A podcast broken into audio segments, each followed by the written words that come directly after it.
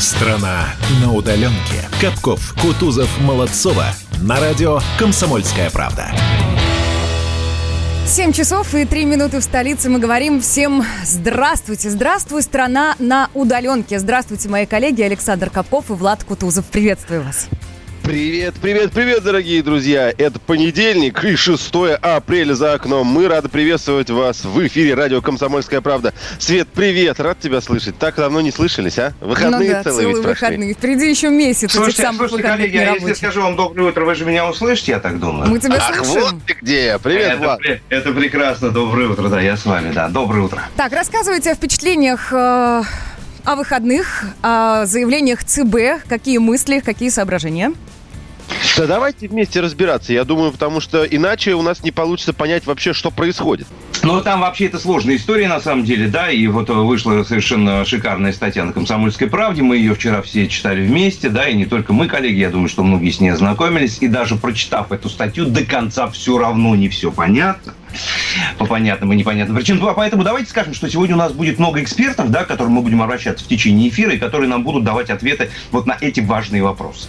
Да, говорим мы, собственно, о чем, дорогие друзья. Вступил в силу закон о кредитных каникулах для банковских заемщиков. Ну, то есть для всех нас. У многих есть кредиты, у многих есть ипотеки. И вот как получить эти каникулы и сколько они для нас будут стоить, а они для нас не бесплатные. Вот именно с этим вопросом мы будем разбираться. Что касается наших координат и наших средств связи.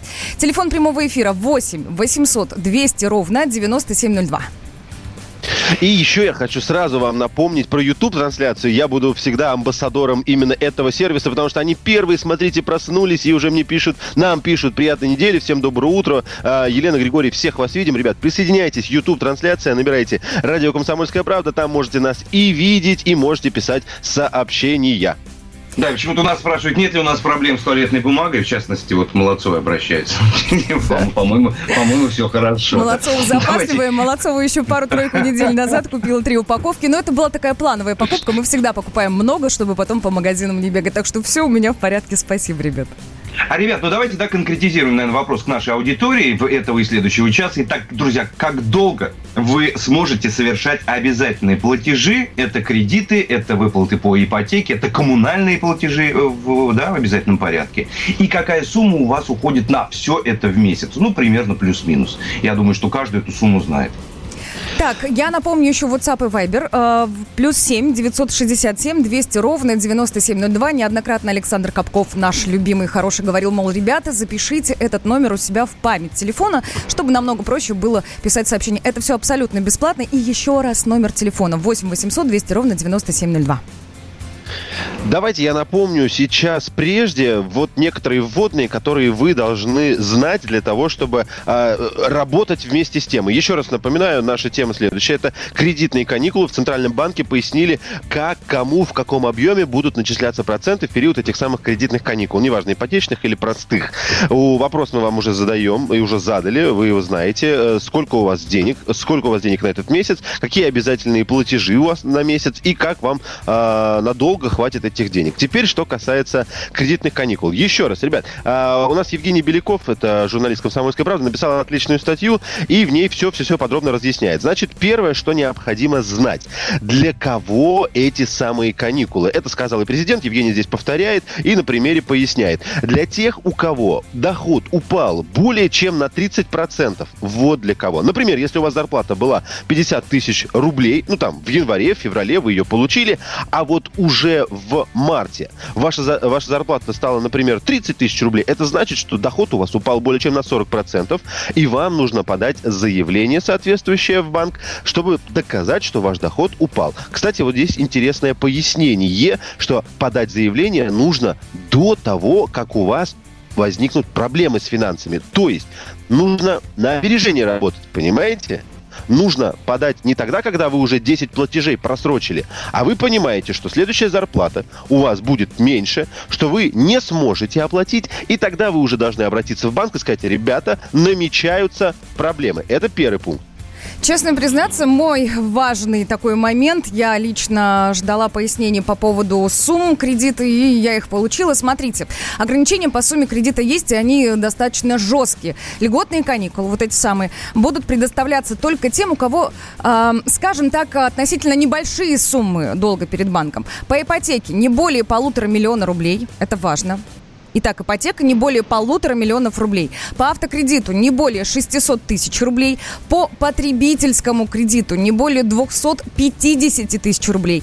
И по кредитной карте не более 100 тысяч. Вот такие ограничения. Если у вас сумма долга перед банком больше, пролетаете. Собственно, как и я. У меня больше, честно признаться. Да. Ребята, посмотрите, там вот еще интересная история. Несмотря вот на все вот эти льготы, на все вот эти вот плюшки в кавычках, да, сейчас делаю вот руками как раз специфический знак. Банк России все равно рекомендует не использовать право на кредитные каникулы, если у вас, у нас, у заемщиков есть возможность обслуживать долги. То есть, если есть малейшая надежда, что мы их потянем и осилим, лучше в эту историю не лезть. Об этом говорим не мы, об этом говорит сам Банк России. Это тоже очень важный момент. Как бы нас аккуратно предупреждают. Ребята, аккуратнее. Так, ну что, давайте потихоньку будем вместе уже подключать наших слушателей, будем вместе с ними разбираться. У нас есть уже на руках некоторые ответы. Если вдруг они вам понадобятся, задавайте. Мы вот с помощью нашего журналиста Евгения Белякова будем на них отвечать. Еще раз напомню, как это можете делать. Первое. Пишите нам в Ютубе. Это трансляция, там вы видите нас, и там же справа есть окошко, куда вот пишите все свои сообщения. Мы это будем видеть. Конечно, еще можете отправить нам в WhatsApp и Viber сообщения, причем я вижу их уже сейчас. +7 967 200 9702. Так, ну и есть давайте, номер телефона. Давай, Влад, говори. 700-200-9702. Еще раз телефон прямого эфира радио «Комсомольская правда». 8-800-200-9702. Звоните прямо сейчас. Ну, вживую пообщаться будет неплохо, что называется, из вот первых уст. Узнать то, о чем мы говорим, ответы на все вопросы, которые мы будем искать сегодня. Честно признаться, подождите, к сообщениям мы еще обязательно перейдем. Вот честно признаться, мужчины, мы очень долго вчера и с друзьями, и со знакомыми обсуждали данный вопрос, потому что хотелось понять, вообще это полезная история, которую нам вот ЦБ придумал, или как-то все идет мимо нас. И в большинстве своем, для моих знакомых, это все идет мимо. Ну вот просто мимо. Если и есть ипотека, то она, совершенно на другую сумму, на сумму сильно большую. Я лично у вас хотела спросить, Саш, Влад, вот что касается кредитных каникул, есть ли у вас кредиты и будете ли вы пользоваться возможностью, взять небольшую паузу? Давайте я начну. Смотрите, ребят, значит, у меня есть 2 кредита. Мне даже не хочется об этом говорить, потому что суммы на них на данный момент, ничтожно малы. И, собственно, они не представляют никакого интереса. На одном, я могу даже сказать, на одном кредите осталось мне выплатить 10 тысяч рублей. Я как-то смею надеяться, что я это сделаю. На втором около 30 тысяч рублей осталось. Все это, по-моему, до лета, до осени. То есть там...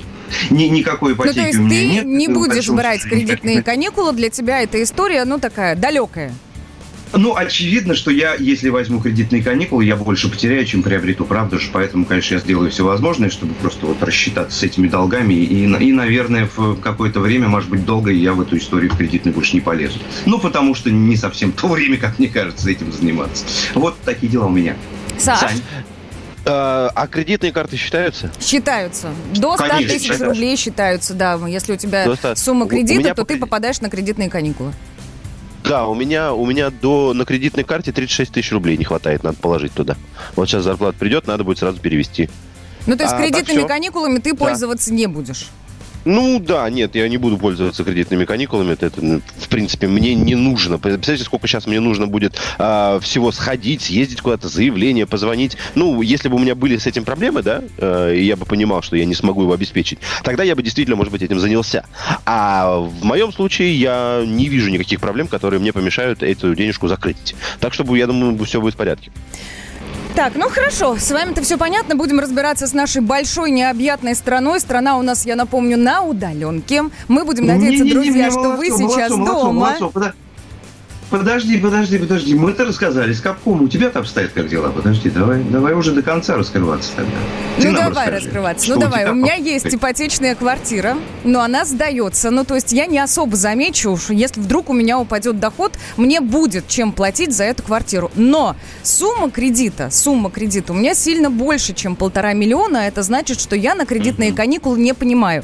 Поначалу я думала, как здорово, как хорошо, я сейчас этой историей воспользуюсь, и каким-то образом смогу чуть более безопасно себя чувствовать в столь быстро меняющихся обстоятельствах. Но нет, все это летит мимо меня, и поэтому я просто буду как наблюдатель смотреть за тем, как Центробанк пытается, простите, но я скажу в кавычках, нам помочь.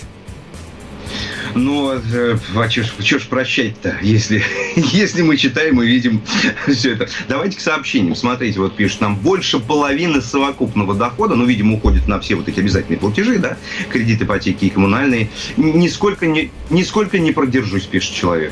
Слушайте, как-то хотим пожелать как-то мужества, выдержки, вы уж как-нибудь все-таки продержитесь. Пишет Рома нам в Вайбере: никаких кредитных каникул мы не получим. Ходил в бухгалтерию, сказали, давать не будем, дабы видно будет, что не ЗП, а оклад. Путин же сказал с сохранением ЗП, а по факту сказали, только оклад заплатят. Но я думаю, давать не будут, это он имеет в виду справку о том, что уменьшился доход. Да, с которой можно будет пойти в банк. Давайте я еще раз напомню, друзья. Итак, все, мы начинаем. Мы входим в новый день и задаем вам сегодня несколько вопросов. Как долго вы сможете совершать обязательные платежи по кредитам? Вот эти платежи и выплаты по кредитам, если вдруг кредит у вас есть. Если кредита нет, напишите нам тоже об этом. Мы хотя бы будем знать, за кого не беспокоиться, у кого все в порядке. Какая сумма у вас выходит в месяц, друзья? +7 967 200 ровно 9702 и телефон прямого эфира 8 800 200 ровно 9702. Страна на удаленке.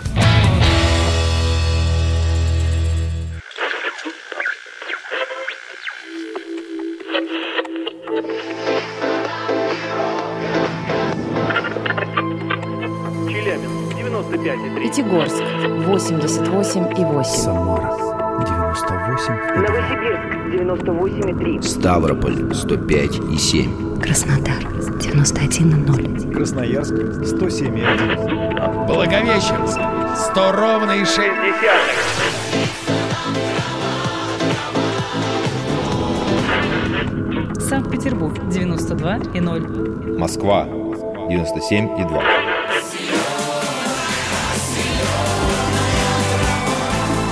Радио «Комсомольская правда». Слушает вся земля. Страна на удаленке. Капков, Кутузов, Молодцова. На радио «Комсомольская правда». 7 часов 16 минут в столице. Страна на удаленке, а удаленки и мы. Я в студии удалена максимально от людей, которые могут здесь появляться на работе. А мои коллеги Александр Капков и Влад Кутузов сейчас дома на самоизоляции. Ребята, еще раз здравствуйте.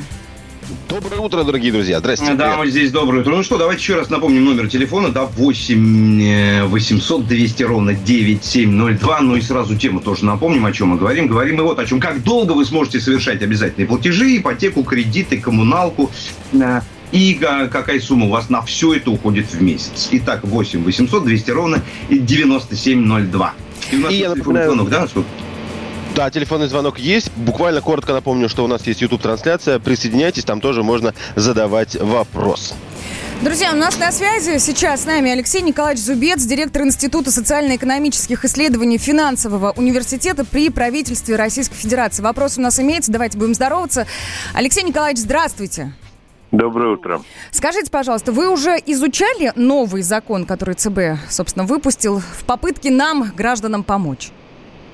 Да, вы имеете в виду кредитные каникулы. Естественно. Что касается правил предоставления возможности кредитных каникул. Да, конечно, я видел эти публикации на эту тему. У меня вопрос номер один. Почему ЦБ предоставляет льготные каникулы только тем, у кого относительно небольшая сумма дохода? Я напомню, по ипотеке это 1,5 миллиона, автокредит 600, потреб не более 250 тысяч, кредитка 100. Почему такие маленькие? Ну, на самом деле, это не такие маленькие суммы. Вот. С другой стороны, как бы речь идет о том, что те люди, которые имеют слишком большие суммы, которые серьезно влияют на... Ну, то есть, смотрите, есть определенный лимит возможностей Центрального банка по рефинансированию этих кредитов.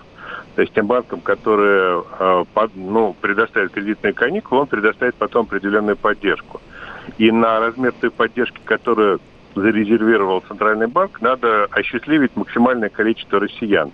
Для этого те суммы, которые прощаются, по которым идет отсрочка по платежам, должны быть относительно небольшие, чтобы все деньги не выбрали на себя несколько десятков тысяч крупных кредиторов и заемщиков. Поэтому сумма установлена с определенным потолком, который не самый высокий.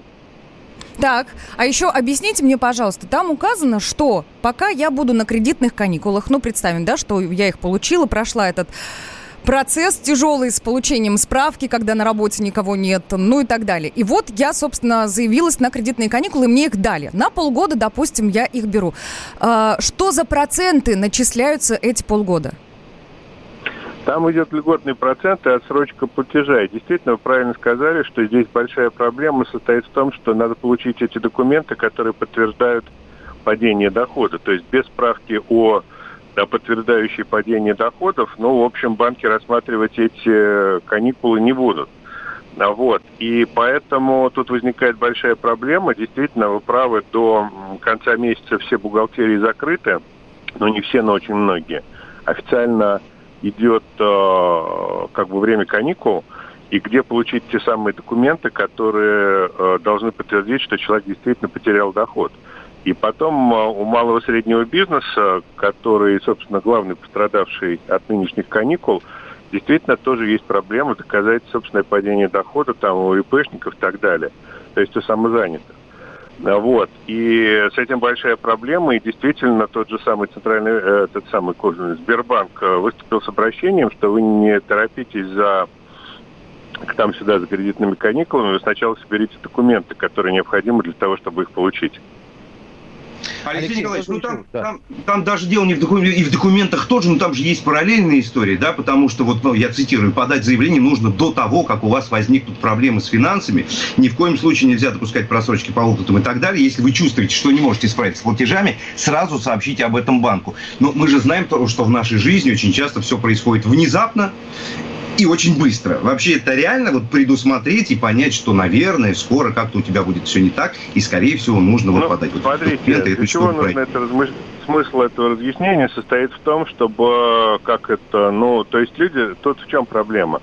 Если человек просрочил кредит, просрочил очередной платеж, на него, банк начинает начисление санкций, введение разных санкций. И тут необходимо предупредить банк о том, что возможен риск неплатежей по кредитам в связи с падением дохода, и человек будет обращаться за каникулами. Вот в этом смысл.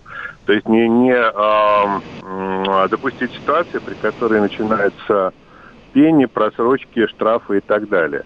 И потом надо понимать, что все банки заинтересованы в том, чтобы иметь минимум проблем со своими заемщиками, потому что в случае банкротства заемщика они теряют очень много. То есть договоренность со своими заемщиками – это очень важная история урегулирования проблем. Поэтому все банки так или иначе должны будут вступать в переговоры с заемщиками и урегулировать эти проблемы, чтобы не допустить потери средств, выданных в качестве кредита, и обеспечить собственную финансовую стабильность. Вот на это работает эта история о информационном взаимодействии с теми людьми, которые взяли в банке деньги.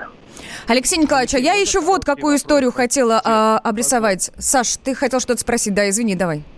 Да, короткий вопрос, который касается цифр. У нас сейчас на эти каникулы предоставляется льготная ставка. Я беспокоюсь, не поднимется ли эта ставка после каникул для того, чтобы банки смогли отыграть свою какую-то можно называть это утерянной выгодой или нет, я не знаю. Уж вы в минус они себе работать точно не будут, да. Да, но у меня есть предположение, что они не захотят это делать. Они сейчас по указанию ЦБ дадут тебе льготную ставку, но зато потом, когда каникулы закончатся, они отыграются, повысив ставку. Будет такое? Не будет? Нужно опасаться. Смотрите, этого. Это зависит вот от чего. Это зависит от того, в какой степени Центральный банк примет на себя обязательства вот по погашению вот этих вот кредитных недополученных денег банками.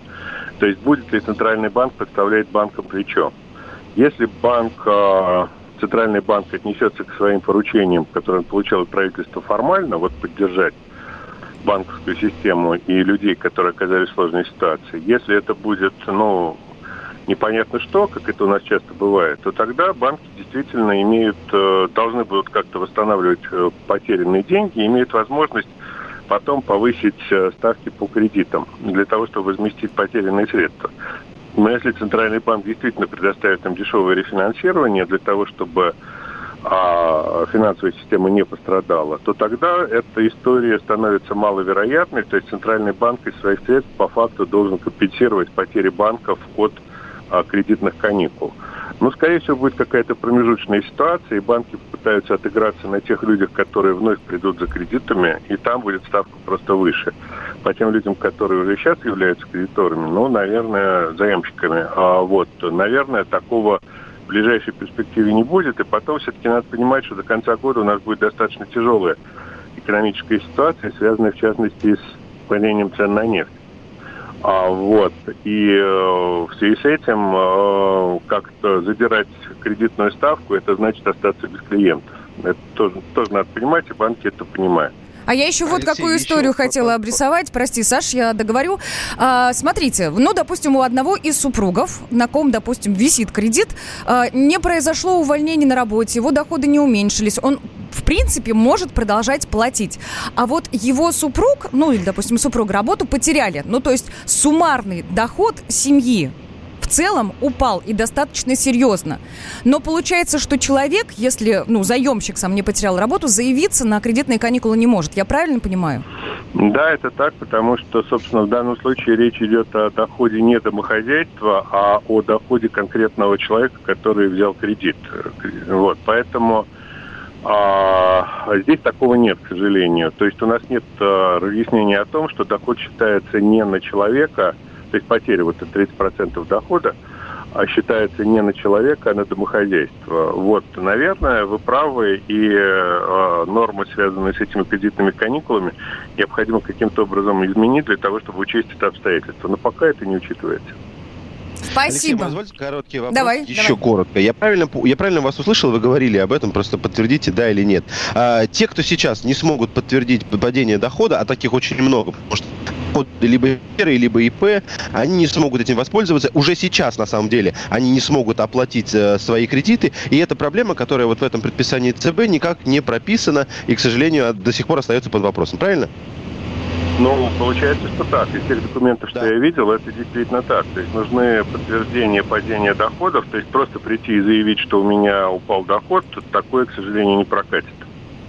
Да, спасибо за подтверждение. Вы говорили об этом, я просто еще раз коротко подвел черту. Спасибо. С нами на связи был Алексей Зубец, это директор Института социально-экономических исследований Финансового университета при правительстве Российской Федерации.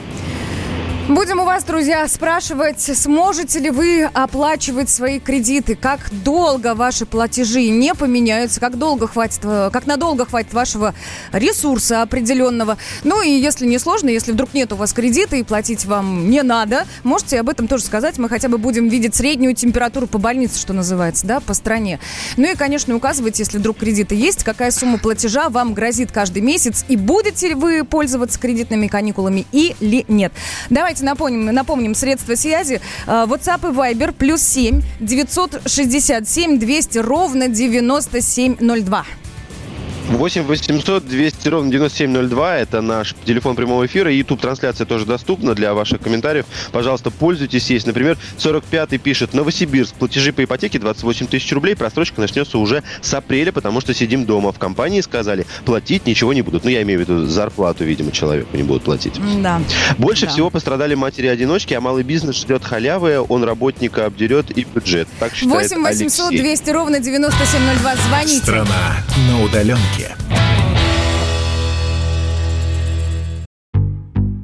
Рубль падает. Цены растут. Нефть дешевеет. Бензин дорожает. Кажется, что наступает нелегкое время. Но так ли все плохо? Мы не паникуем. Потому что у нас есть экономисты Михаил Делягин и Никита Кричевский. По будням в 5 вечера они разбираются в мировых трендах и строят прогнозы. «Час экономики» на радио «Комсомольская правда». Для тех, кто живет настоящим и смотрит в будущее. Страна на удаленке. 7:33 в столице. Страна на удаленке. Мы очень надеемся, что вы дома. И задаем мы вам, друзья, всегда самые актуальные вопросы. Ну вот, вы дома? Можем поговорить. У нас целых 3 часа, когда мы можем действительно узнать, что вас беспокоит, что вас тревожит. И сегодня мы говорим о кредитных каникулах. Александр, Влад, здравствуйте еще раз. Доброе утро, дорогие радиослушатели. Доброе утро, да, мы здесь. Давайте сразу напомним номер телефона, потому что мы хотим послушать живые голоса, то есть вас, друзья, вот вас, кого эта тема беспокоит практически всех, без исключения. 8 800 200 ровно 9702. 8 800 200 ровно 9702. Звоните, пожалуйста, прямо сейчас. Я прям читаю эти сообщения, очень много их приходит, спасибо большое. Некоторые говорят, нет кредитов, кто-то говорит о том, что ежемесячный платеж около 4,5 тысяч рублей, разные ежемесячные платежи. Но вот смотрите сообщение от 06, у меня супруга взяла ипотеку, я как созаемщик, с работы у нее непонятно ничего, пока наполовина сотрудников компании уволилась по собственному желанию, а она так делать не стала. Сейчас она и не работает, сидит дома, с работы никаких новостей, ничего не говорят. 20 числа платеж по ипотеке, позвонили в Сбербанк, спросили, как платить, если работодатель никаких бумаг не дает. И, видимо, я так предполагаю, вы поясните 06-й, потому что я так и не понял. Зарплата-то в итоге дает? Ведь если вы сидите дома, да, не работаете, не уволились, но зарплата-то приходит, денежка, то, в принципе, все нормально. Но если вы говорите, что и справку не дает, и новостей никаких нет, да еще и деньги на карточку не падают, вот это тогда действительно проблема. Андрей из Перми, пожалуйста, поясните. Наталья Зотова пишет, это у нас уже в видеотрансляции в YouTube.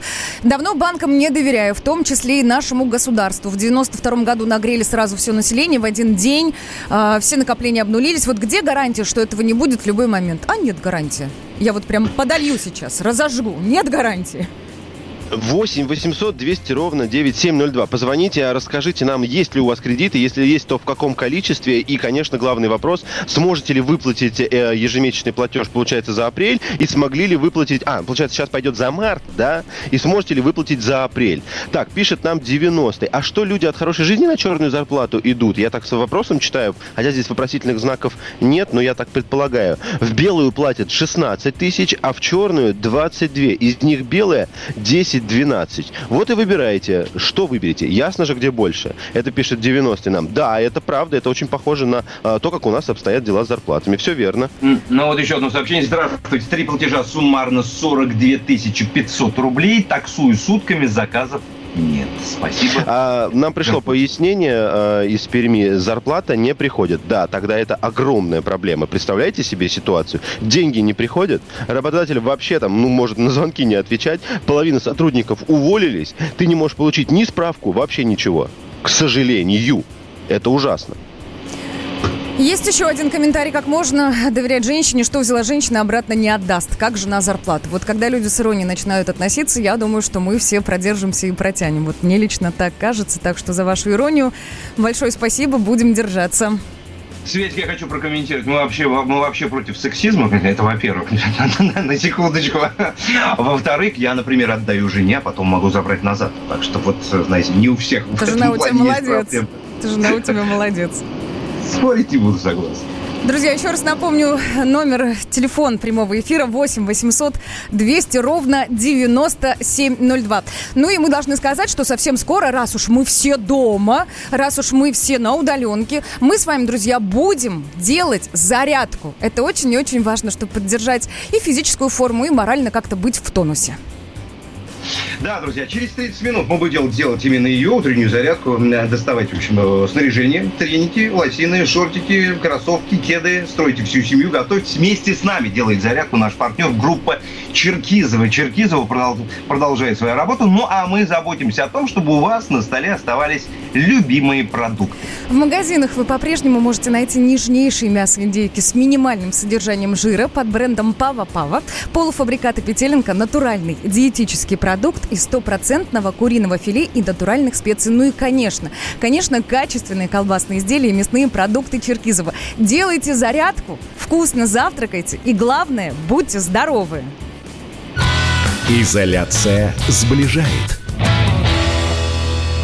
Да, изоляция должна сближать, но правда, у нас вся страна сейчас где-то по домам, и радио «Комсомольская правда» решила приходить к вам в дом, друзья. Как это сделать? Да просто написать нам, позвонить нам, поделиться своими впечатлениями, своими мнениями. Еще раз напомню, 8 800 200 ровно 9702, это телефон прямого эфира, и WhatsApp и Viber, плюс 7 967 200 ровно 9702.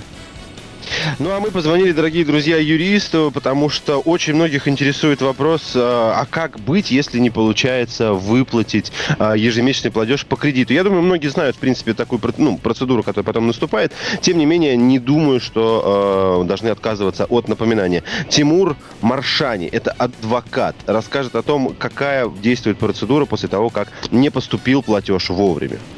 Если же заемщик отказывается добровольно возмещать ущерб, после получения решения суда вы можете использовать коллекторские компании, либо непосредственно путем обращения в суд, наложения ареста на имущество должника и обращения взыскания на заложенное имущество. В качестве обеспечительной меры возвратной суммы займа, как правило, применяются залоговые обязательства. Если же мы говорим о применительно сегодняшней ситуации, Центральным банком были разосланы соответствующие рекомендации в отношении кредитных учреждений. В случае, если заемщик обращается с требованием об уменьшении суммы процентов, которые подлежат начислению в связи с использованием суммы займа и уменьшением налоговой нагрузки и оптимизации, реструктуризации суммы долга, кредитное учреждение вправе пойти на это. Потому что на сегодняшний момент часть неисполнения кредитных обязательств связана с тяжелой экономической ситуацией в стране. В том числе Центральным банком были рекомендованы, но при этом рекомендации носят необязательные для кредитного учреждения. Кредитное учреждение в любой момент вправе потребовать расторжения договора займа и получения назад переданных денежных средств заемщику.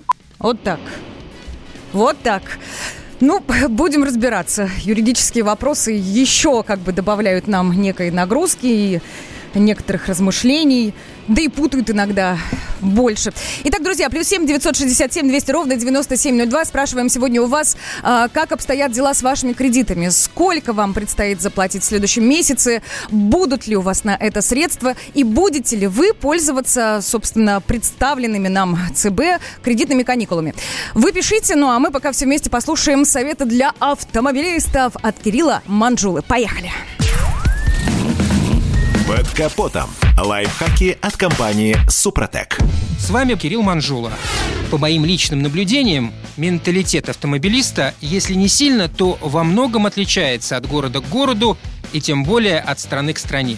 Возможно, если вам приходится много путешествовать на машине, вы сами это замечаете. Но мне кажется, есть нечто, что совершенно точно живет в головах каждого из нас. И во Владивостоке, и в Екатеринбурге, и в Москве, и в Петербурге, и в Калининграде. Я о бессмертном нашем желании сэкономить на расходе топлива. Вот о разных способах удовлетворения этого векового желания предлагаю сегодня и поговорить. Пожалуй, начнем с самого топлива. Где-то прочитал, что переход на горючку с повышенной очищающей способностью может сэкономить чуть ли не 10%. Все, в общем, так, но не совсем. Если ваш двигатель относится к разряду грязнуль, в чем, скорее всего, виноваты именно вы, то, конечно, залив в бак новомодный и дорогой бензин, эффект вас приятно удивит. Но, увы, по мере вымывания всякой пакости сей эффект будет стремиться к нулю. А значит, если у вас чистый или тем более новый движок, то об искомом удовлетворении можно забыть. Далее у нас на повестке резина. Здесь все достаточно просто. Поддерживаем оптимальное, считай, рекомендуемое производителем давление в шинах, и будет нам счастье. И прошу, не перекачивайте колеса. Это просто опасно. Экономите на топливе, но рискуете жизнью. Повышенное давление в шинах резко увеличивает вероятность аварии. Так, что у нас еще осталось? Воздушные фильтры. Тут все просто. Чем больше сопротивления, тем хуже идет наполнение цилиндров. А это сразу влияет на расход топлива. Хотите сэкономить пару процентов, то надо вовремя менять и не экономить на марке. Ведь в зависимости от производителя воздушных фильтров, их сопротивление может меняться чуть ли не в 2-3 раза. Далее в нашем списке моторное масло, высоковольтные провода и свечи, а также различные присадки. Предлагаю о каждом из этих способов поговорить в других наших выпусках, посвятив каждому отдельную передачу. Ну просто они этого заслуживают. И в конце хочу рассказать о самом идеальном способе экономии топлива на все времена и на всех континентах. Поверьте, он существует. И я не о пересесть на велосипед или ходить пешком. Я о другом. Есть среди нас те, кто просто не мыслит себе, как можно ездить на машине без резких торможений и ускорений, необдуманных маневров и так далее. Между тем, главный резерв по части экономии топлива именно здесь. Ведь основная энергия требуется как раз для придания ускорения. Поэтому расход топлива на одном и том же автомобиле в одних и тех же условиях, но при разном стиле вождения легко может отличаться на десятки и даже сотни процентов. На этом пока все. С вами был Кирилл Манжула. Слушайте программу «Мой автомобиль» сегодня с 10 до 11. И помните, мы не истина в последней инстанции, но направление указываем верное. Спонсор программы ООО «НПТК Супротек». Под капотом. Лайфхаки от компании «Супротек». Слушала сейчас про автомобили и подумала вот о чем. Интересно, а автомойки работают? Нет, Александр, скажите мне. Нет. Влад, подскажите, не работают? Давайте. Слушайте, а у нас рядом с домом две работают вполне себе. У меня неприлично грязная машина уже, я не знаю, что с ней делать. Я же на работу продолжаю ездить. Приезжай ко мне после работы, тебе покажу тайны. На самом деле они не входят в тот список компаний, которые должны работать. Но давайте так, это на бумаге, а на улице они, конечно же, работают. Некоторые работодатели самосознательные, которые могут себе позволить их прикрыть и не работать, наверняка это сделали. Я даже видел самомойки, которые вот так вот этой вот аварийной лентой обнесли. Но это единичные случаи. Вот у меня напротив, около дома, недалеко, в паре километров работает, никаких проблем. Ясно. Друзья, будьте с нами, мы продолжаем. Самара 98,2, Ростов-на-Дону, Иркутск 89,8, 91,5, Владивосток 90,4, Калининград 107,2, Казань 98,0, Нижний Новгород 92,8, Санкт-Петербург 92,2, Волгоград 96,5, Москва 97,2. Радио «Комсомольская правда» слушает вся страна. Страна на удаленке. Капков, Кутузов, Молодцова. На радио «Комсомольская правда».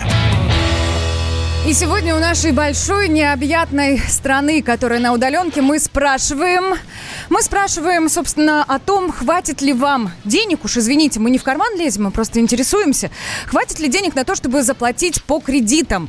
И если вдруг будет не хватать, воспользуетесь ли вы кредитными каникулами, о которых говорил нам ЦБ буквально в эти выходные. Друзья, напомним, наши координаты 8 800 200 ровно 9702, это телефон прямого эфира. +7 967 200 ровно 9702. Это номер для ваших сообщений в WhatsApp или в Viber. В любом мессенджере набирайте.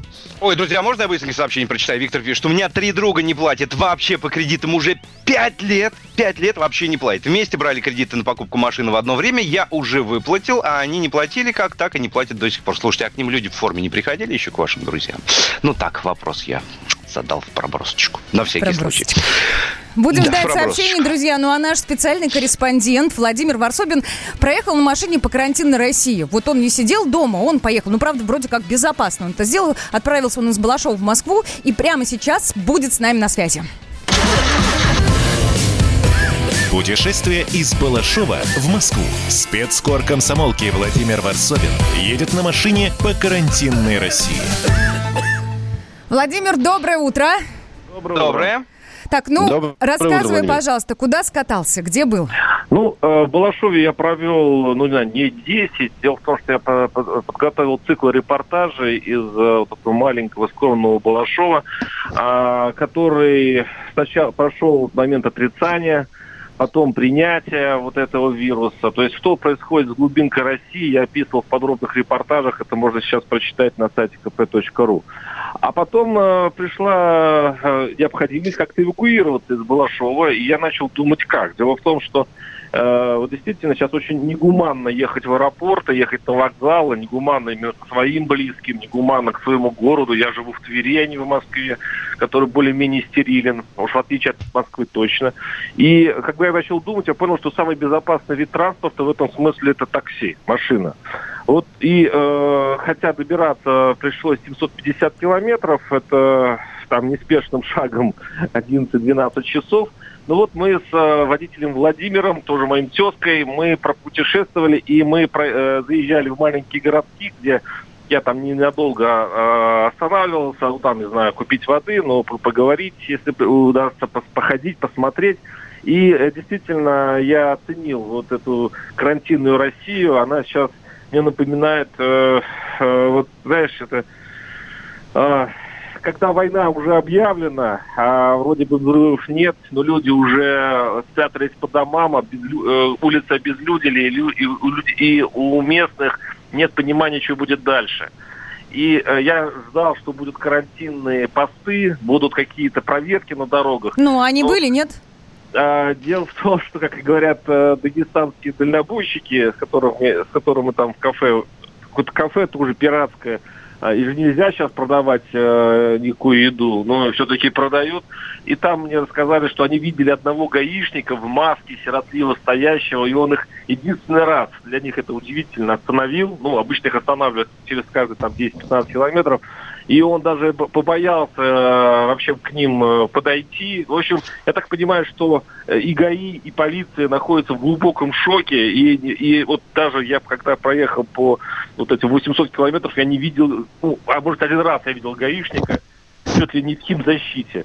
Вот так в регионах я понял, так царит, ну, растерянность и непонимание, что будет происходить. Потому что и местные губернаторы... Есть вопрос. Прошу прощения, что перебью. Вы просто вскользь затронули по поводу кафе и всего остального, а это ведь дико принципиальная вещь. Человек, который отправляется на фуре в долгую дорогу, а мы знаем, что они как раз продолжают работать, он что, теперь должен брать запас еды с собой на неделю? Ведь на дорога она живет, дорога продолжает существовать, и мы знаем, что все эти придорожные кафе, они для того и живут, чтобы человек, который находится за рулем, смог спокойно остановиться, отдохнуть, перекусить и продолжить путь. Видимо, у тех, кто закрывал кафе, в их логике это то, что они там все сейчас собьются в кучке в кафе и друг друга перезаражают. Поэтому кафе работает. Не надо никого подставлять, просто скажите. Продавать только на вынос. То есть это когда ты берешь еду какую-то, садишься себе в кабину и там как ты ешь. Вот такая у них логика. Еще у них логика, что ты становишься в кабине, а потом тарелочку вернул обратно. Ну, или там одноразовый выбросил, да. Но еще логика в том, что вот сейчас цивилизация, русская цивилизация перенеслась в магниты и пятерочки. Это единственное место, что сейчас в городах как-то напоминает о цивилизации, потому что люди идут туда, там можно встретить реальных людей. И вот там видно, на самом деле... Что сейчас людям нужно? Вот, допустим, пропали сигареты. Вот в Тамбовской области мой водитель не мог найти, нашел в итоге, еще пятерочку мы нашли, где еще не искупили все сигареты. Это реальность. С одной стороны. С другой стороны, мы заехали в городок, который называется Александр Невский. Вот есть такой. Там князь останавливался, и там я нашел фермерский магазин, которого только сегодня привезли свежее мясо из места, вот, то есть тут и фермеры работают, оказывается, спокойно, и местные производят продукцию, они как будто не замечали, что вообще вокруг происходит. То есть в маленьком городке такой анклав, у них идет нормальная повседневная жизнь. Вот когда ты встречаешь вот такие моменты, то есть вот такие истории, ты как-то вот даже надежда просыпается, что в этом безумии есть маленькие вот эти городки, поселочки, которые, вот, честно говоря, плевать на то, что происходит. И когда я там их встречаю, это все без масок ходят. Ребята, а вы вообще не боитесь? В курсе, да? Угу. Да, в курсе. Аня так смотрит на меня, как будто я только что вылез из телевизора, да, им опять сейчас мозги канифоли. Они говорят... Ну, ты что, говорит, ты что, реально думаешь, что вот можно просто так дома посидеть? Причем они так говорят мне, что, в общем-то, даже трудно с ними спорить. То есть это невозможно, по их мнению. Ну, нельзя просто сидеть дома. Они крестьяне, они не могут сидеть дома. Но для них это какая-то глупость очередная, которую придумали городские. Володь, скажи, пожалуйста, прокомментируй. У меня сестра, когда ехала из Москвы в Белгород, она останавливалась на заправке в Тульской области. Вроде проблем с бензином нет, ну, то есть на трассе бензин есть, все хорошо, заправки работают. Но заправщик посмотрел в ее сторону и сказал: «О, понаехали москвичи нас заражать». Отношения какого-то такого с опаской ты в свою сторону не встречал? Нет, такого не было, откровенно, честно говоря. То есть, и потом москвич, он же не африканец, это не видно сразу, что ты москвич. Ну, а по номерам автомобильным, например? Если это, да. Да нет, нет, я не замечал. Мне кажется, это все больше раздувает в интернет, и какая-то там бабка что-то крикнула, и все, это началось уже во всех блогах, во всех ватсапах, и начинается. Нет, в регионах такой истерики я не заметил, хотя и прожил я 10 дней в Балашове. Были такие, да, скорее, шутки, прибаутки, и, в общем-то, пока таких гонений на москвичей нет. Но а вот в Балашове есть истерика по поводу того своих. Вот те люди, которые работали на стройках, которые работали в Москве, и они возвращаются вроде бы себе домой, вот те свои, которые приехали из Москвы, вызывают раздражение. Почему? Объясню сразу. Москвич, он пойдет в гостиницу, он жить наверняка будет где-то вот в отдалении. А у них эти квартирки маленькие, живут старики с молодежью рядом, там однушки, двушки и так далее. Так они приезжают и уплотняют семьи. И, в общем-то, что они привезли с собой из Москвы, действительно никто не знает. И вот допустим, в Балашовском интернете насчет этого идет истерика. То есть, дескать, ребята, ждем, сейчас рванет. Володь, ну скажи, наверное, последний вопрос, да, вот по поводу советов тем людям, которые собираются, может быть, отправиться на самоизоляцию, и при этом, как это ни странно, им стоит проделать длинный путь, километров 700-800, как у тебя это было, да? То есть в пути, по большому счету, в дороге особых проблем нет, никто не останавливает, никто сильно не проверяет, то есть можно проехать их спокойно, я правильно понимаю? Да вообще страшно, да, и от этого страшно, потому что представь вот себе дорогу, в которой двойственные нет чувства, да. Ни встречных машин, ни догоняющих машин, никаких гаишников, никаких постов. То есть ты ожидаешь противоположного, а там вообще стерильность. И вот это вызывает тревогу, а вообще говоря, страна, вот, вообще она как реагирует? Она что, просто в шоке находится? И это плохо. Почему? Потому что даже вот сейчас, если бы поставили, я не знаю, для успокоения граждан, для санитарный контроль, все равно он должен быть. А такое ощущение, что вообще ничего не контролируется, ничего не происходит, это как бы из крайности в крайность. Хотя я слышал, что вот в Сибири, там, на Урале сейчас самоизолируются целые города, Красноярск, например, вообще закрыт въезд в город. То есть там висят такие плакаты, Красноярск въезд запрещен, карантин. Ну там, знаешь, какая история? Я читала, Норильск, Томск и Красноярск. Вот три города, если ты прилетаешь или приезжаешь в город, ты 2 недели обязан просидеть на карантине. Обязан. Да, и уже Кемерово к этому подключилось, Кузбасс тоже вот ввел для всех приезжающих из Москвы и так далее. Я думаю, что мы к этому идем, и если спросить, а что лучше, вот такая бесконтрольность, которую я увидел в средней полосе России, и то, что надвигается сейчас. Знаете, вот если не будут тормозить фуры, точнее, если можно будет продовольственные товары бизнесу отрегулировать так, что бизнес это не почувствует, потому что ему и так бедному плохо, а это будет касаться только граждан, которые едут издалека и так далее, я за. Но я думаю, что у нас в России вот всегда с какими-то перехлёстами, с каким-то вот все это превращается в какую-то клоунаду. Я вот этого боюсь. То есть, если да, меры будут адекватные, да? Угу. Спасибо. С нами на связи был Владимир Варсобин, наш специальный корреспондент. Друзья, вам напомню наши координаты: +7 967 200 9702. Вот где бы вы ни находились, вы всегда можете быть на связи. И телефон прямого эфира 8 800 200 9702. Настоящие люди. Настоящая музыка. Настоящие новости. Радио «Комсомольская правда». Радио про настоящее. Страна на удаленке. Капков, Кутузов, Молодцова. На радио «Комсомольская правда». 8 часов и 33 минуты в столице, и мы надеемся, что действительно страна вся наша большая на удаленке сейчас. Ребят, мы не должны грустить, мы должны поддерживать друг друга. У нас впереди месяц обоюдной поддержки, скажем так. Мы всегда будем рядом, мы всегда вас выслушаем. Меня зовут Светлана Молодцова, со мной на связи по скайпу мои коллеги Александр Капков и Влад Кутузов. Они дома на самоизоляции. Доброе утро еще раз. Слушайте, ребят, мне вот я даже дар речи потерял. Мне интересно, что у людей должно быть. Это и смех, и грех. Вот чтобы ребенка назвать таким именем. Вот ответьте на этот вопрос, пожалуйста. Я искренне не понимаю. Решительно не понимаю.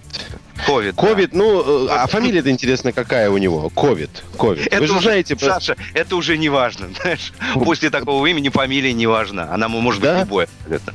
Ты имеешь в виду после того, как мы имеем Иисуса Воробьева, в принципе, ковид какой? И это тоже.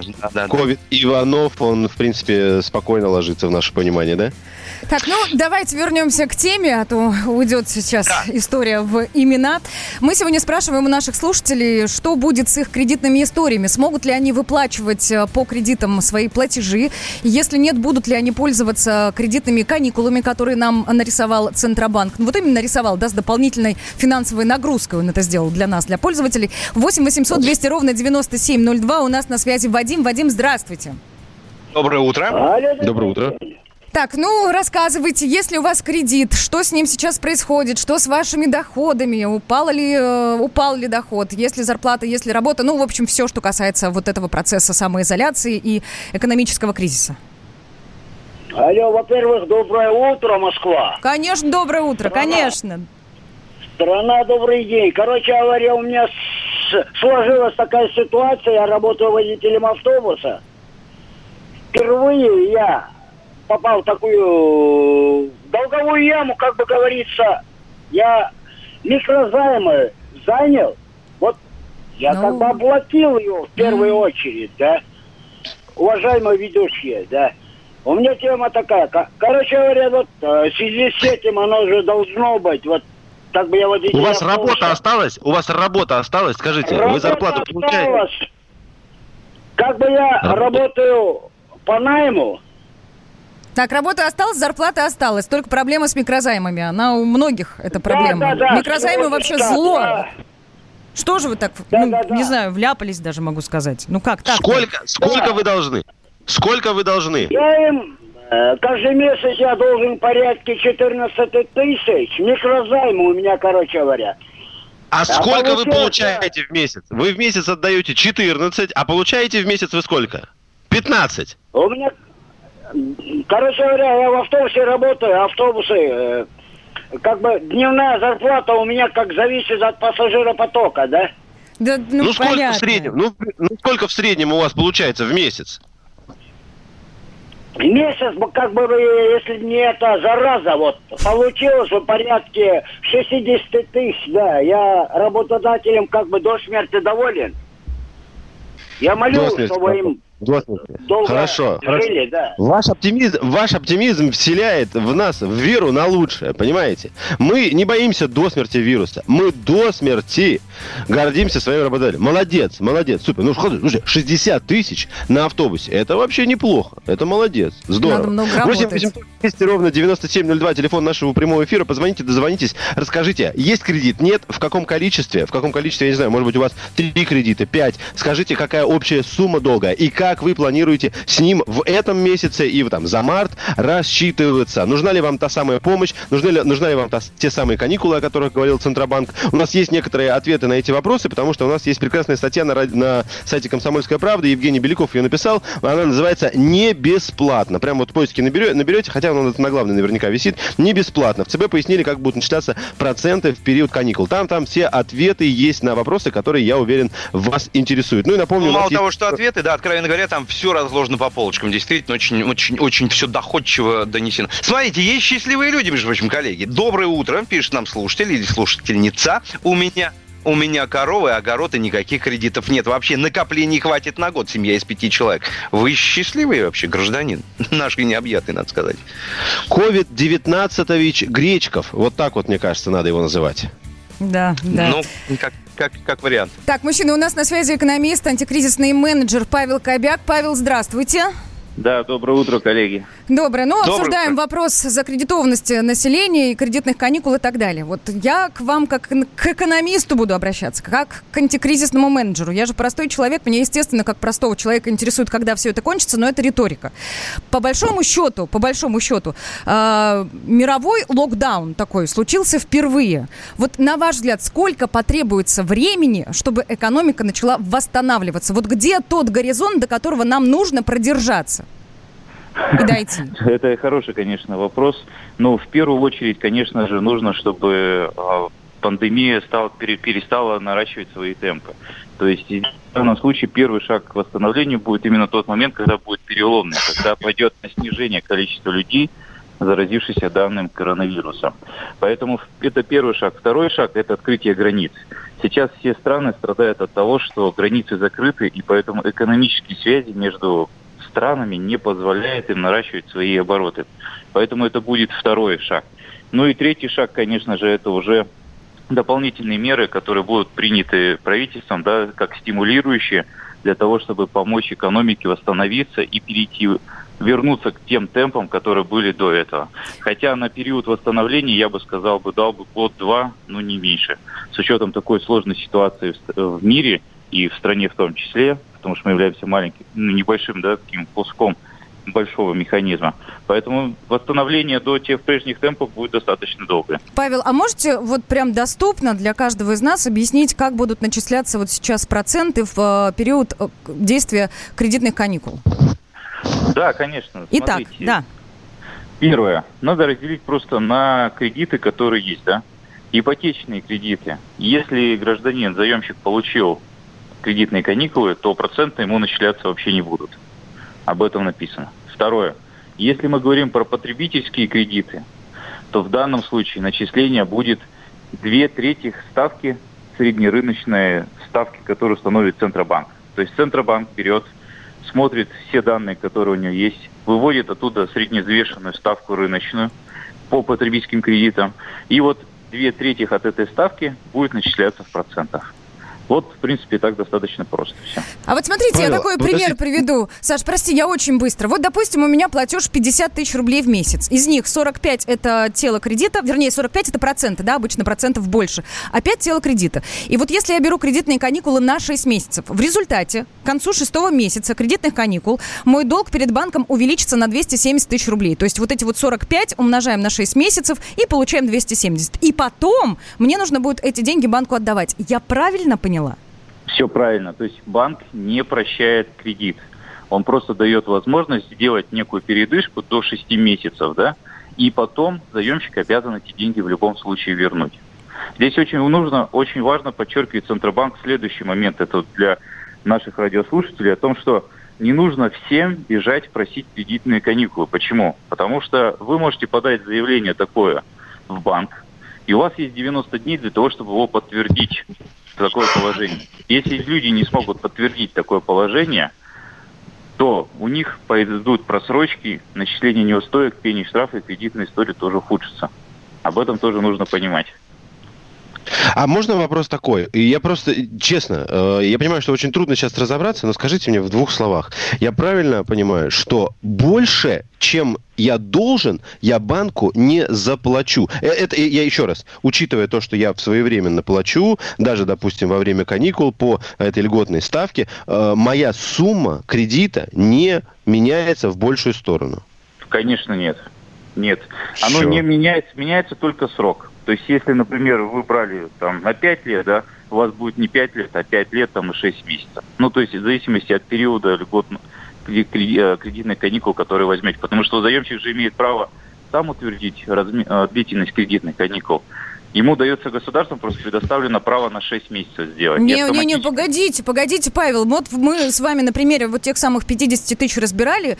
И да, тело кредита не изменится, общая кредитная история не поменяется, но пока я нахожусь в каникулах 6 месяцев, дополнительные проценты начисляются. И мне потом их придется выплатить. Я прям вчитывалась в статью, вкапывалась, и мне показалось, может быть, конечно, именно так. Нет, все правильно. Вопрос в том, что если вы берете кредитные каникулы, то сначала вы платите, вот если берем потребительский кредит, да, в период потребительских кредитных каникул вы платите сниженную ставку. по процентам.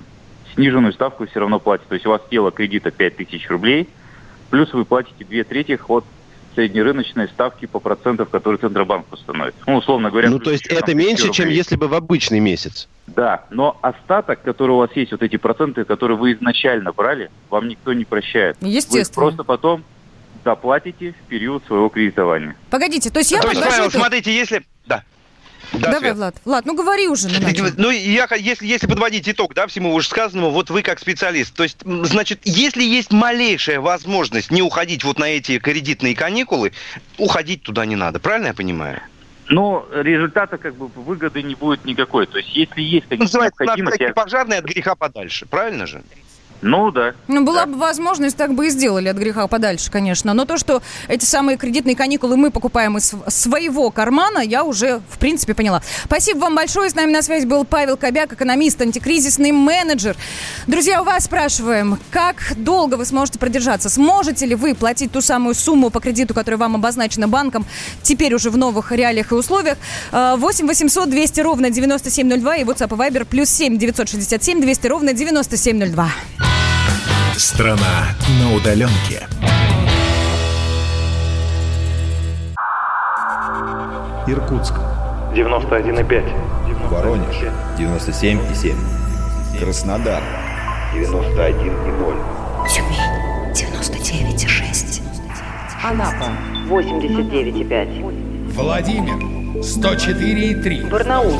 106,8. Екатеринбург. 92,3. Санкт-Петербург. 92,0. Москва. 97,2. Радио «Комсомольская правда». «Комсомольская правда». Слушает вся страна. Страна на удаленке. Капков, Кутузов, Молодцова. На радио «Комсомольская правда». У страны на удаленке никто не отнимал телефонов, и это прекрасно. 8 800 200 ровно 9702. Вы в любой момент, друзья, можете нам позвонить. Ну, вдруг заскучали, вдруг вопросы какие-то есть. Мы всегда вас поддержим, и мы будем рядом. И написать вы тоже можете. +7 967 200 ровно 9702.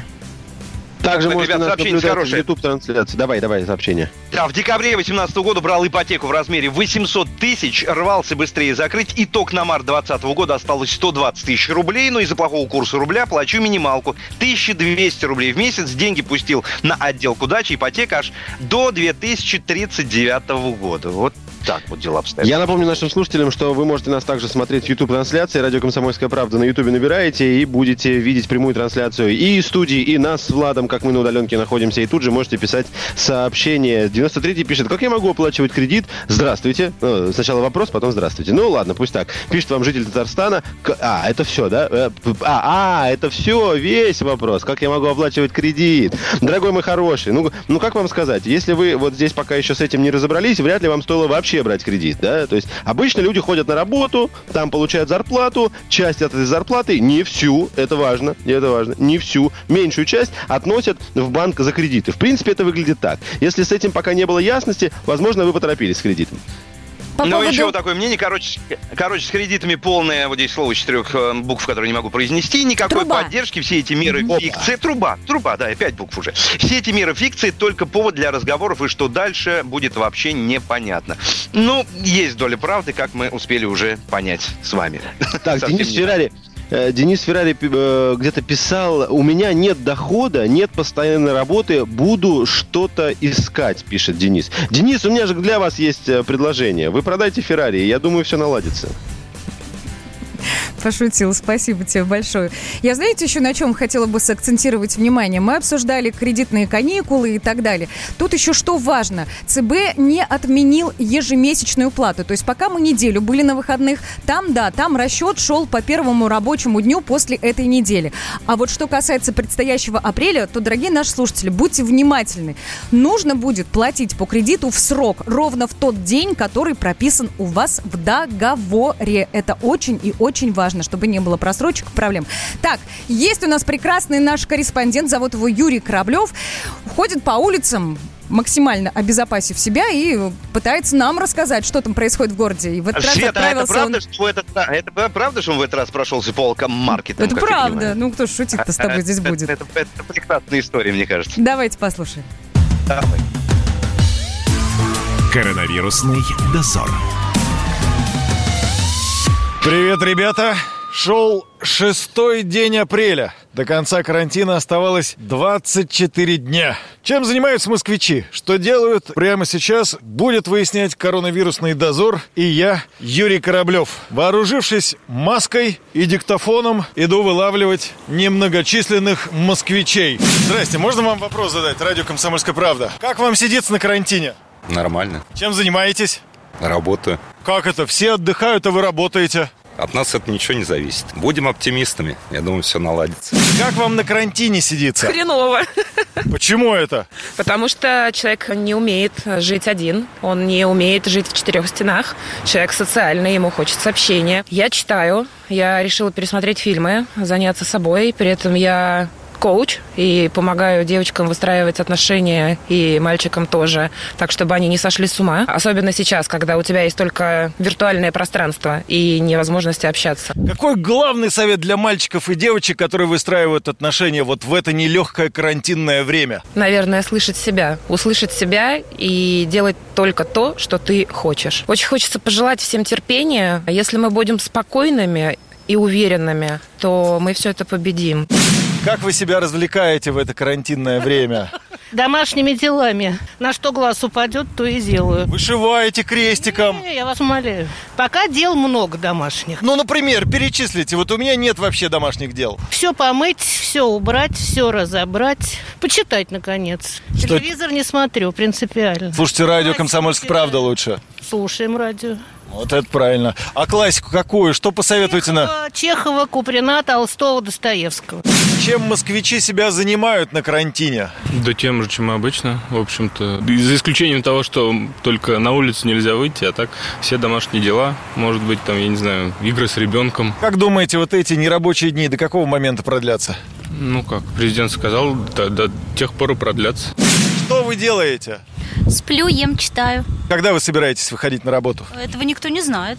То есть вы не дистанционно, никак, не удаленно? Дело в том, что у меня такая профессия, что я не могу дистанционно особо работать, но... А какая, если не секрет? Я балетмейстер. А дом танцуете? Получается иногда, да. Тренируюсь сама, и есть пара уроков, которые я веду. Дайте какой-нибудь совет слушателям, чем себя занять дома. Я бы рекомендовала составить список дел, которые в силу нехватки времени, ресурсов определенных люди не успевают сделать в обычной жизни. И по списку как раз таки прошлась бы. Перебрать какие-то определенные вещи в квартире, выбросить хлам, составить все аккуратно, перечитать то, что не успевали. А что в вашем списке, вот чем вы займетесь, например, сегодня вечером? Сегодня у меня по плану, который я составляю ежедневно, мне нужно перебрать шкаф с вещами, и я надеюсь, что скоро будет совсем тепло, и нужно зимние вещи спрятать подальше. Вот сейчас есть возможность обратиться к тысячам радиослушателей. Что бы вы сказали нашим соотечественникам, россиянам в этот трудный момент? Советовать не падать духом, мне кажется, все знают уже, что желательно бы оставаться в здравом уме. Все когда-то плохое заканчивается. Оставаться в прекрасном настроении и ждать, что скоро все выползут на улицу. Коронавирусный дозор. Вот не падать духом – это очень и очень важно. И чтобы все наши слушатели, чтобы наша страна, которая сейчас на удаленке, не падали духом, мы придумали следующую рубрику. Программу целую огромную. Называется она «Кто ходит в гости по утрам» с Ариной Шараповой. Совсем скоро она у нас уже, Арина, появится в эфире. Вернее, Арина у нас уже есть, а программа стартанет в 9:00. Арин, здравствуйте. Да, доброе утро. Прекрасное, счастливое. Всем, кто сейчас слушает замечательное радио «Комсомольская правда», вы слушайте, солнце светит, совсем скоро весна, вообще счастье в мире. А у нас еще предстоит такая встреча, я скоро постучусь к человеку, который мог бы возглавить рейтинг искателей приключений, как реальных приключений, так и на свою голову. Это удивительный человек, по-моему, это будет интересно, так что я прямо сейчас стучусь. Ну не томите, расскажите, кому вы сегодня скоро пойдете узнаем, в гости? Кто за этой дверью. Я думаю, что лучше я поинтригую немножко, потому что это действительно человек, которого мы все очень-очень любим, без которого, ну, безумно скучно на телевидении, как мне кажется.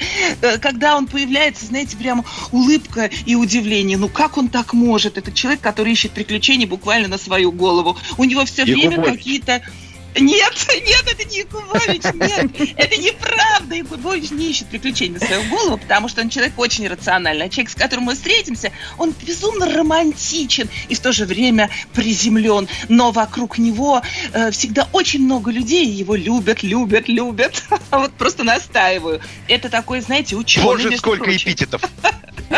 Это ученый, биограф. Хватит интриги. Через 6 минут, друзья, вы все услышите у нас в эфире. Все услышите. Страна на удаленке. Ты виноват уж тем, что говоришь по-русски. В последнее время случаи притеснений и нападений на национальной почве участились. Прохожие на улице никак не пытались помочь иностранцам и остановить нападавших. Создается образ врага для того, чтобы не допустить распространения правды о тех событиях. Что же касается бытовой ненависти, то я думаю, что, к сожалению, мы еще много что увидим. Но нам есть чем ответить. «Национальный вопрос» на радио «Комсомольская правда». По воскресеньям в час дня по московскому времени. «Страна на удаленке». Капков, Кутузов, Молодцова. На радио «Комсомольская правда». 9 часов 46 минут в столице. На связи с нами Арина Шарапова. Арин, прекрасный разговор. Чудесный. Спасибо. Слушай, потому что Николай Николаевич у нас такой. И он действительно создает такую атмосферу приятную. И он крутой. Вот. Но я думаю, что это благодаря вам, ребята, тоже. Светлана, Александр и Влад, вы все большие молодцы. Потому что если бы вы не были той каменной стеной, которая защищала этот разговор в прямом эфире на удаленке, то чтобы я была бы беспокойна. А я знала, что вы рядом. Ну, я предлагаю сделать Николай доброй традицией. Просто восхитительный, правда. Я ему аплодирую. Конечно, аплодисменты наши. Я предлагаю сделать доброй традицию, чтобы вы, Арина, отправлялись каждое утро кому-то в гости, могли вот так житейски обсудить насущные вопросы. Как вам идея? Спасибо. Идея хорошая. Спасибо за предложение. С удовольствием. Но если вы будете рядом. Мы будем. Тогда...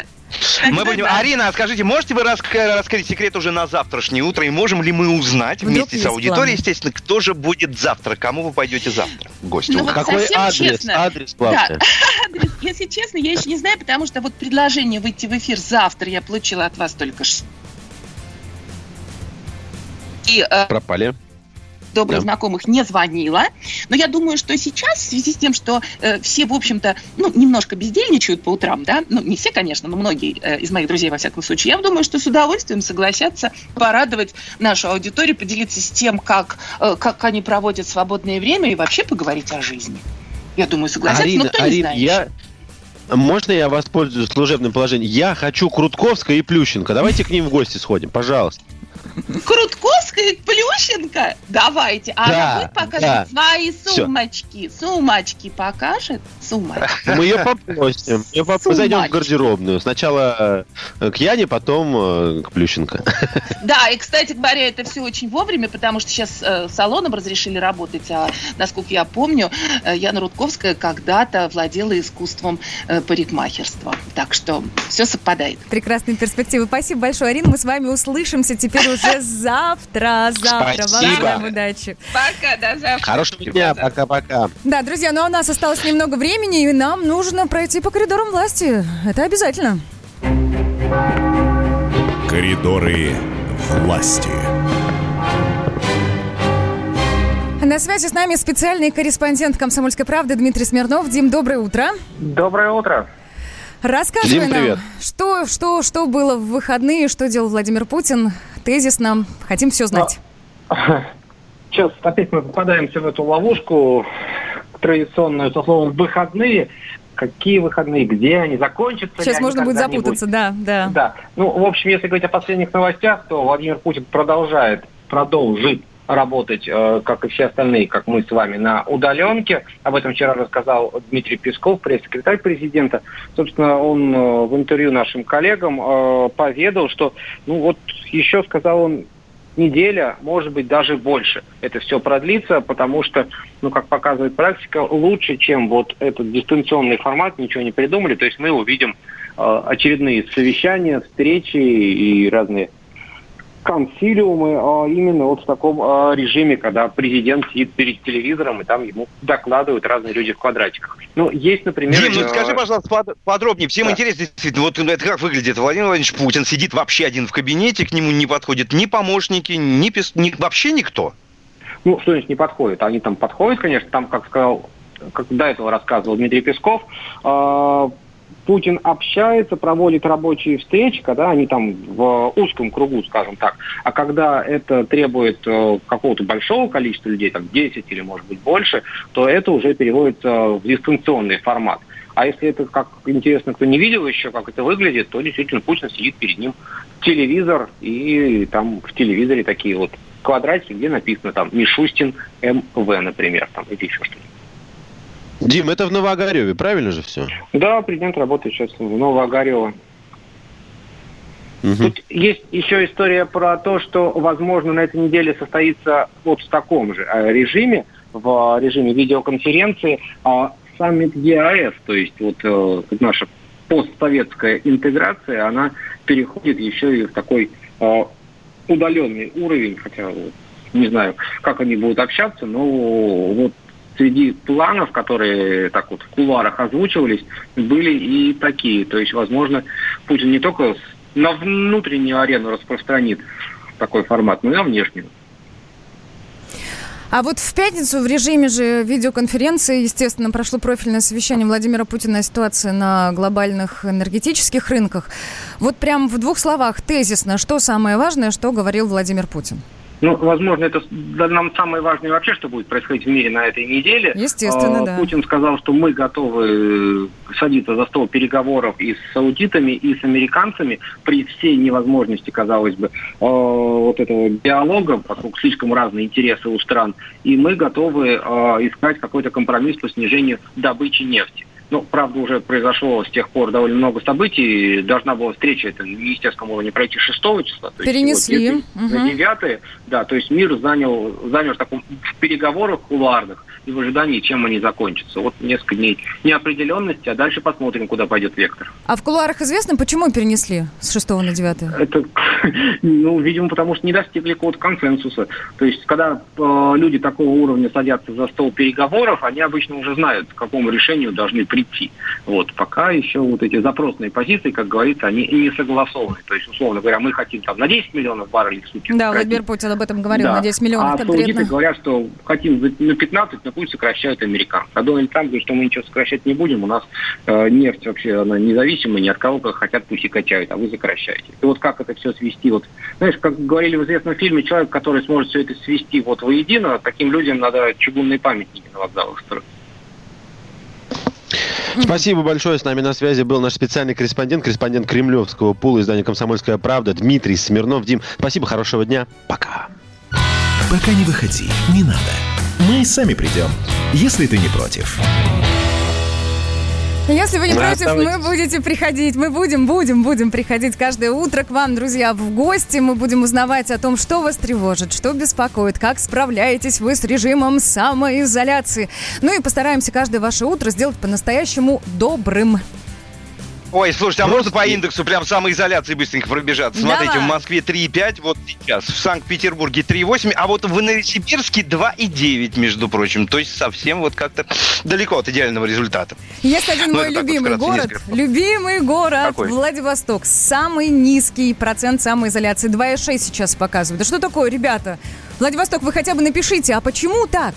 Почему? Почему вы выходите на улицу? Почему вы сейчас находитесь где-то там на побережье, Молодой, возможно, сказать, да? В Томске 2,8, в Кемерово 2,7. Тоже не очень идеальные цифры, мягко говоря, так что... Ай-яй-яй. Есть к чему стремиться, что называется. Ай-яй-яй. Так, ну, мы с вами будем, друзья, прощаться. Влад, Александр, пару слов. Спасибо большое нашим слушателям за все сообщения, за все ваши звонки. Мы всегда необходимости ради делаем это для вас, чтобы услышать, чтобы напрямую быть с вами на связи. Оставайтесь дома, пожалуйста. Спасибо вам за это. Мы встретимся с вами уже завтра. Все. Главное пожелание – будьте, пожалуйста, здоровы. Молодец. Удачи всем. Пока-пока. Страна на удаленке. Роман Голованов, Олег Кашин, летописцы земли русской. Роман, вы разговариваете с дедом. Напоминаю я вам, у меня в жизни было, ну не все, но многое. На митинге российских либералов на Таймс-сквер в Нью-Йорке я тоже выступал. Ага. Вот такие тонкие шутки. Вот если бы мы с вами умели так шутить, наша передача была бы лучшим политическим стендапом России. Вы говорите, мы не политический стендап. Походу, уже наша ниша. Вот. Кашин, Голованов. Отдельная тема. На радио «Комсомольская правда». По будням в 9 вечера по московскому времени. Именно лоснящиеся от фуагра губы делаются символом лоялизма, а не выстраданная любовь к родной земле.